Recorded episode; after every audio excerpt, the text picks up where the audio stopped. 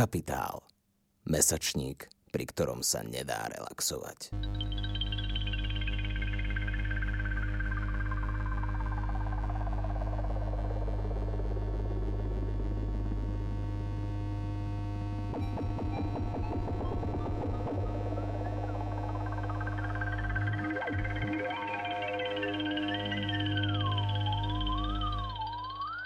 Počúvate Capitalx, podcast angažovaného mesačníka Kapitál.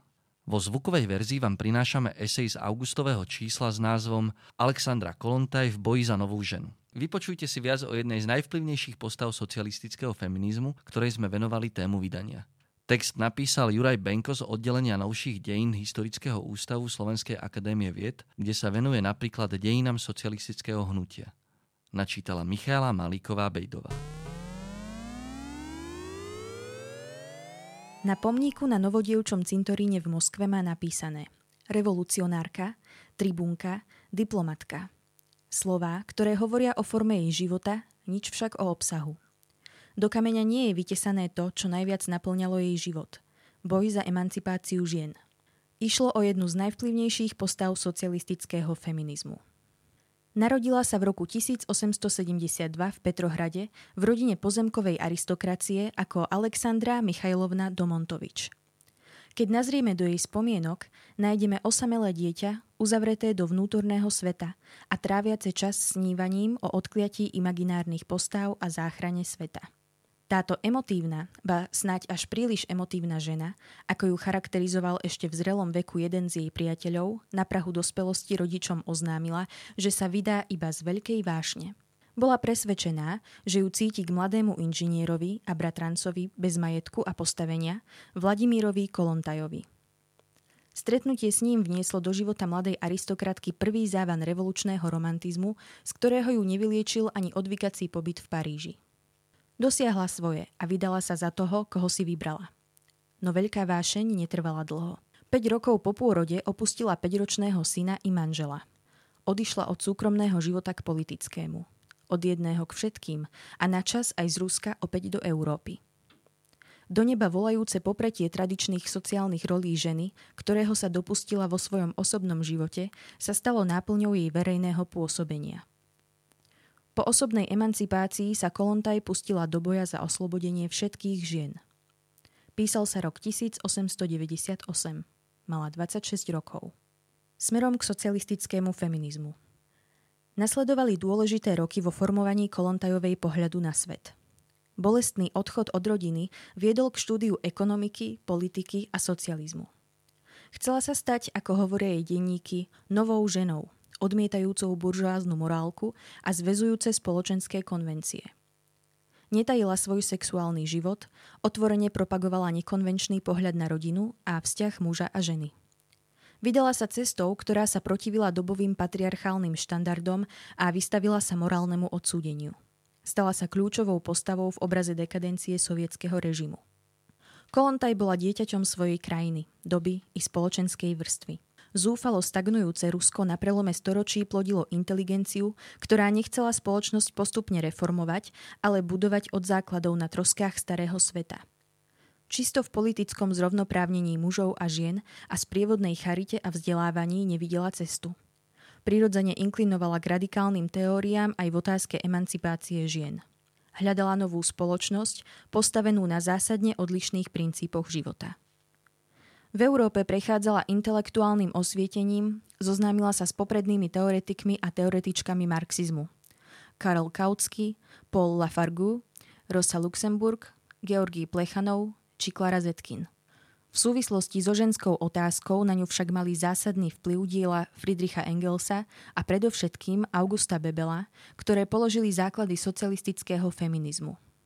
Bebelová práca Žena a socializmus sa pre Alexandru Kolontaj stala centrálnym teoretickým východiskom politickej činnosti.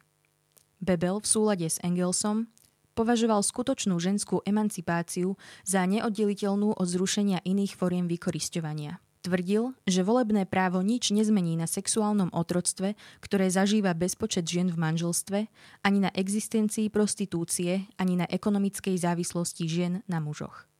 O to krajšia bola utópia. Marxisti predpovedali, že plné začlenenie ženy do spoločnosti vráti ženám stratenú pozíciu, vymaní ich z rodinnej izolácie naplnenej starostlivosťou o deti a domácnosť. V socialistickej spoločnosti sa výchova a starostlivosť o deti stanú záležitosťou verejných inštitúcií. Rodina v starom, patriarchálnom ponímaní zanikne. Oslobodenie z jej pút nevyhnutne povedie aj k sexuálnemu oslobodeniu. S liberálnym feminizmom sa vyrovnávala dlhodobo, najhlbšie v práci Sociálne základy ženskej otázky z roku 1909. Odmietala vidieť ženy ako jednoliatú sociálnu skupinu. Liberálne feministky považovala za naivné. Mužov považovali za hlavných nepriateľov, pretože si privlastnili privilégiá. Politickú reformu a rovné volebné právo preto považovali za kľúčový cieľ v boji medzi pohľaviami. Očakávali, že prinesie spravodlivé rozdelenie existujúcich práv. No v konečnom dôsledku by podľa Alexandry Kolontaj išlo len o získanie privilégií vo svete dizajnovanom mužmi a hlboko rozdelenom sociálnou nerovnosťou. Vo svete najnižších vrstiev, ktoré boli ako celok vylúčené z podielu na moci, majetku a výsadách, videla problém postavený inak. Robotnícke ženy podľa nej nevnímali mužov ako nepriateľov a utláčateľov, ale spolubojovníkov za lepšiu budúcnosť, pretože boli väzňami tých istých spoločenských vzťahov. Sociálny útlak sa už jen znásoboval podmienkami patriarchálneho sveta. Riešenie videla v tom, čo liberálne feministky podľa nej nevideli alebo nechceli vidieť. V hlbokej transformácii sociálnych a ekonomických vzťahov, ktoré socialisti nazývali revolúcia. Bez nej emancipácia jej rodu nemohla byť nikdy úplná.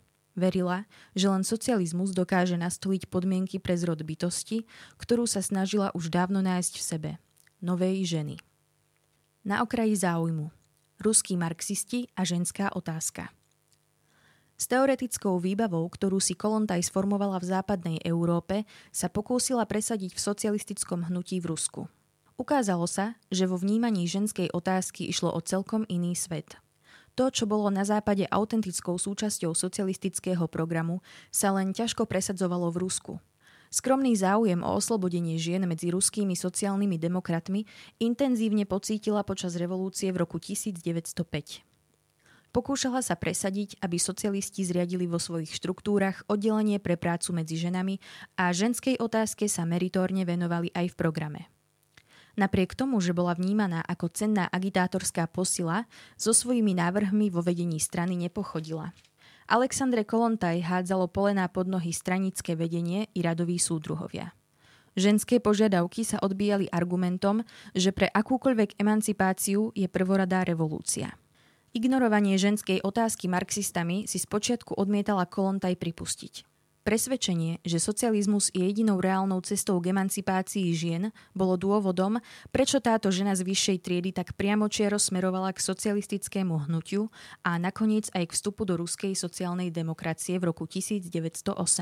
Spolu s ďalšími predstaviteľkami ženského socialistického hnutia v Rusku, ako Nadežda Krupská, Inesa Armand, Concordia Samojlova či Vera Sluckaja, sa snažila presvedčiť svojich mužských spolustraníkov, že robotníčky sú eminentne dôležité pre revolúciu a nielen pasívnym, zaostalým elementom.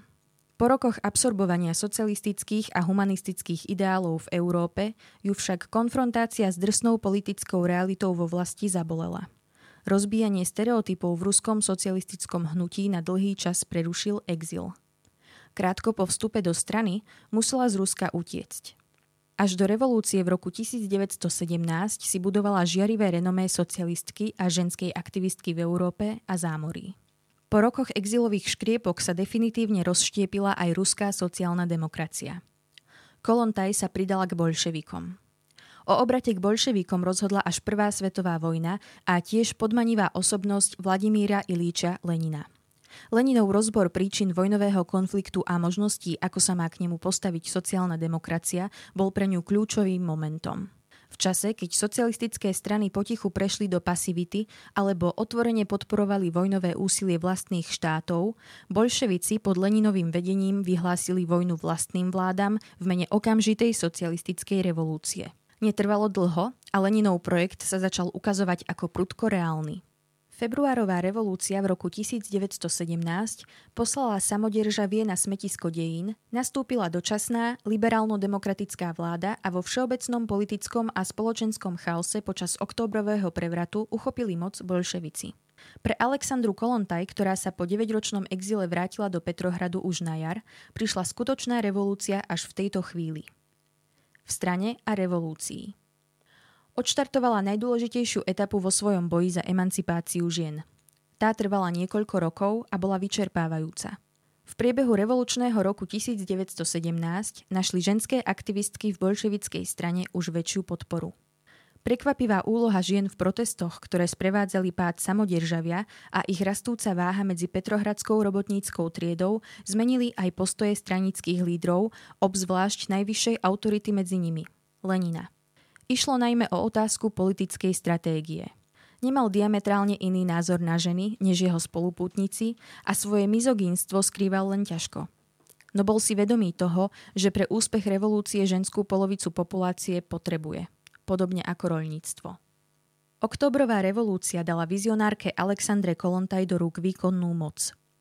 Stala sa ľudovou komisárkou pre štátnu starostlivosť ženskej úderke v bolševickej strane, na čele ktorej stála Armand a po jej smrti v roku 1920 Kolontaj, sa podarilo vytvoriť aj ďalší vplyvný a mimoriadne agilný orgán revolúcie, tzv. ženoddiel, oddelenie pre prácu medzi ženami pri ústrednom výbore Ruskej komunistickej strany bolševikov. Po rokoch dezilúzií a ignorácie sa pred nimi otvorila bezprecedentná možnosť aplikovať teóriu Marxa, Engelsa, Bebela a najmä vlastné vízie do životnej praxe tradičných patriarchálnych ruských rodín. Už krátko po bolševickom puči vyšlo viacero dekrétov, ktoré mali adresne zaručovať práva žien. Zaviedla sa 8-hodinová pracovná doba a zakazovala sa nočná práca žien – Garantovala sa 16-mesačná materská dovolenka, stanovilo sa právo vykonávať jednoduchšie práce v období tehotenstva a zakazovalo sa prepustiť tehotnú ženu. Revolučné opatrenia zaručovali rodičovský príspevok, minimálnu mzdu bez ohľadu na pohlavie, rovnú mzdu mužov a žien, občianský sobáš a aj stanovenie minimálneho veku sobáša. Nové zákonné normy zároveň anulovali postavenie muža ako hlavy rodiny, deklarovali rovnosť medzi oboma manželmi, ako aj medzi deťmi narodenými v manželstve a mimo neho. Postavenie ženy posilnilo aj eliminovanie zásahov cirkvy do manželského a rodinného života. Sovietský zväz sa stal v roku 1921 krajinou sveta, v ktorej mohli ženy bezplatne, legálne a na požiadanie prerušiť tehotenstvo. Na papieri to vyzeralo ohromujúco – ale presadzovanie revolučných opatrení do každodenného života bolo náročné. Ženoddiel sa o to v podmienkach decimujúcej občianskej vojny snažil s neuveriteľnou vervou. Agenda bola rozsiahla. Zakladali sa škôlky, jasle, verejné jedálne, práčovne a úradovne práce pre ženy. V miestnych organizáciách zakladaných po celom revolučnom Rusku a postupne v ďalších končinách Sovietskeho zväzu aktivistky vzdelávali jednoduché ženy a oboznamovali ich s novými možnosťami, ktoré režim zaviedol. Bezprostredným výsledkom tohto úsilia malo byť uľahčenie života žien a konečným cieľom reálna emancipácia ženy, to jest plná participácia v spoločenskom a politickom živote. Práca v ťažkých podmienkach viazla – Ženoddiely narážali na nepriateľstvo už medzi samotnými ženami. Obviňovali ich, že ich práca ničí rodiny, pretože dochádza k bezduchému rozdeľovaniu matiek a detí a že bojujú proti cirkvi. Ešte väčšie nepriateľstvo prichádzalo od mužskej časti obyvateľstva. Mimoriadne ambiciózny program deštrukcie tradičných štruktúr partnerského a rodinného života nebol naplniteľný. Skutočnosť, že niekoľko žien sa dostalo do výkonných a zastupiteľských funkcií a vznikol rad verejných inštitúcií, ktoré sa snažili prevziať na svoje bedrá časť neplatenej práce žien, nedokázalo zmeniť myslenie, správanie a zvyky celej spoločnosti. Obzvlášť, ak nové opatrenia sprevádzali v praxi chronické zlyhania a násilie štátnej moci. Napokon aj podpora zo strany bolševických predstaviteľov vrátane Lenina bola skôr deklaratívna než hmatateľná. Muži na čele revolúcie aj po získaní absolútnej moci nemali väčší záujem o program, legislatívu či organizačnú činnosť zameranú špeciálne v prospech žien. Nerovnosť zostala v bežnom živote i na pracoviskách dlhodobo prítomná. Hoci sa sovietský režim ostentatívne hlásil k dôslednej ženskej emancipácii, časom došlo k novému regresu. V praxi sa oslobodenie žien skončilo pri tom, že režim im zobral varechy a dal im do rúk tehly. Opozícia, pád a diplomatický exil. Vývoj sovietského režimu po občianskej vojne Alexandru Kolontaj znepokojoval. Revolúcia prešla do novej fázy. Hlavným cieľom sa stalo prežitie režimu aj za cenu pragmatických a silne neortodoxných opatrení. Ideologický imperatív ustúpil do úzadia – Kolontaj neskrývala odpor voči novej ekonomickej politike, ktorá mala trhovými formami oživiť kolabujúce hospodárstvo. Pre ňu to znamenalo regres a oživovanie sociálnych síl, ktoré zvrátia sľubne sa rozvíjajúci proces ženskej emancipácie. Ako zástankyňa revolučného fundamentalizmu sa postavila do čela tzv. robotníckej opozície. Kritizovala hierarchizáciu, centralizáciu a byrokratizáciu moci – Argumentovala, že komunizmus sa nedá nedekrétovať a nemôže byť zavedený rozhodnutiami sovietských funkcionárov. Varovala pred nahradením iniciatívy z dola v novej spoločnosti rozhodovaním z hora. Žiadala participáciu odborov na riadení hospodárstva a dôslednú aplikáciu priamej demokracie pri spravovaní spoločnosti. Pod pojmami ako návrat iniciatívy, demokracie a slobody rozhodovania do rúk ľudu chcela zvrátiť smerovanie ruskej revolúcie k mocenskému a ekonomickému pragmatizmu. Robotnícka opozícia žiadala okrem iného zrušiť trhové princípy v ekonomike a robotnícku kontrolu buržoáznych špecialistov vo vedeniach podnikov. Opozícia v strane bola porazená v roku 1922 a pre Alexandru Kolontaj skončila búrlivá politická etapa života. Príslušnosť k strane sa ukázala rozhodujúca. Na duši je mi smutno a ťažko. Nie nič horšie ako roztržka so stranou. Prečo som prehovorila? Následne bola uprataná do diplomatických služieb. Enormná jazyková výbava, vzdelanie a spôsoby ju k tomu predurčovali. Najprv ju čakalo Norsko, istý čas Mexiko a nakoniec Švédsko – Diplomatická etapa v jej živote znamenala definitívne odstavenie od aktívnej politiky v centre sovietskeho štátu a síce žiarivú, no predsa len izoláciu. Trvala 30 rokov. Niesla sa v znamení zmývania opozičného píľagu a poslušnej služby sovietskému a čoraz viac stalinskému režimu. Naopak, kariéra socialistickej feministky prudko upadala – proti patriarchálnej legislatíve z roku 1926 a ústave z roku 1936, ktoré zbavili sovietske ženy mnohých výhod dosiahnutých v roku 1917, vrátane legalizácie interrupcií, nevzniesla žiadne námietky. Neprotestovala, keď jej bývalý manžel, bývalý milenec a mnohí starí priatelia boli popravení v rámci stalinských čistiek. Záujem o ženskú otázku preniesla na medzinárodné pole – no už viac v deklaratívnej rovine a v patričných medziach. Zbierala ocenenia a obdiv a stávala sa skôr ozdobou v diplomatickom výklade diktátorského režimu. Skutočnosť, že prežila Stalinové čistky, ktoré zomleli aj mnoho dlhoročných diplomatov, predstavuje v dejinách Sovietskeho zväzu jednu zo vzácnych výnimiek. Obzvlášť, ak bola najžerivejšou hviezdou robotníckej opozície, najvážnejšieho odporu v bolševickej strane – Začiatkom milénia sprístupnené diplomatické denníky ukazujú, že Kolontaj po nástupe Stalina k moci usilovne pracovala na tom, aby sa zabudlo na jej revoltu, dôkladne vyžehlila vzťahy s nebezpečným diktátorom a vrátila sa v jeho očiach do relatívne bezpečnej role bojovničky za ženské práva. To, čo Stalin robil, zústranie vo Švédsku podporovala. Zomrela rok pred smrťou generalisima v roku 1952. Počúvali ste Capitalx, podcast angažovaného mesačníka Kapitál, ktorého vznik podporila Rosa Luxemburg Stiftung zo zastúpením v Českej republike a Fond na podporu umenia. Esej s názvom Alexandra Kolontaj v boji za novú ženu napísal Juraj Benko a načítala Michála Malíková Bejdová. Na podcaste ďalej spolupracuje Franček Princ Malík a Marek Hudec. Viac článkov nájdete na webovej stránke www.kapital.noviny.sk, kde nás môžete podporiť napríklad objednaním predplatného. Za čo vám vopred ďakujeme.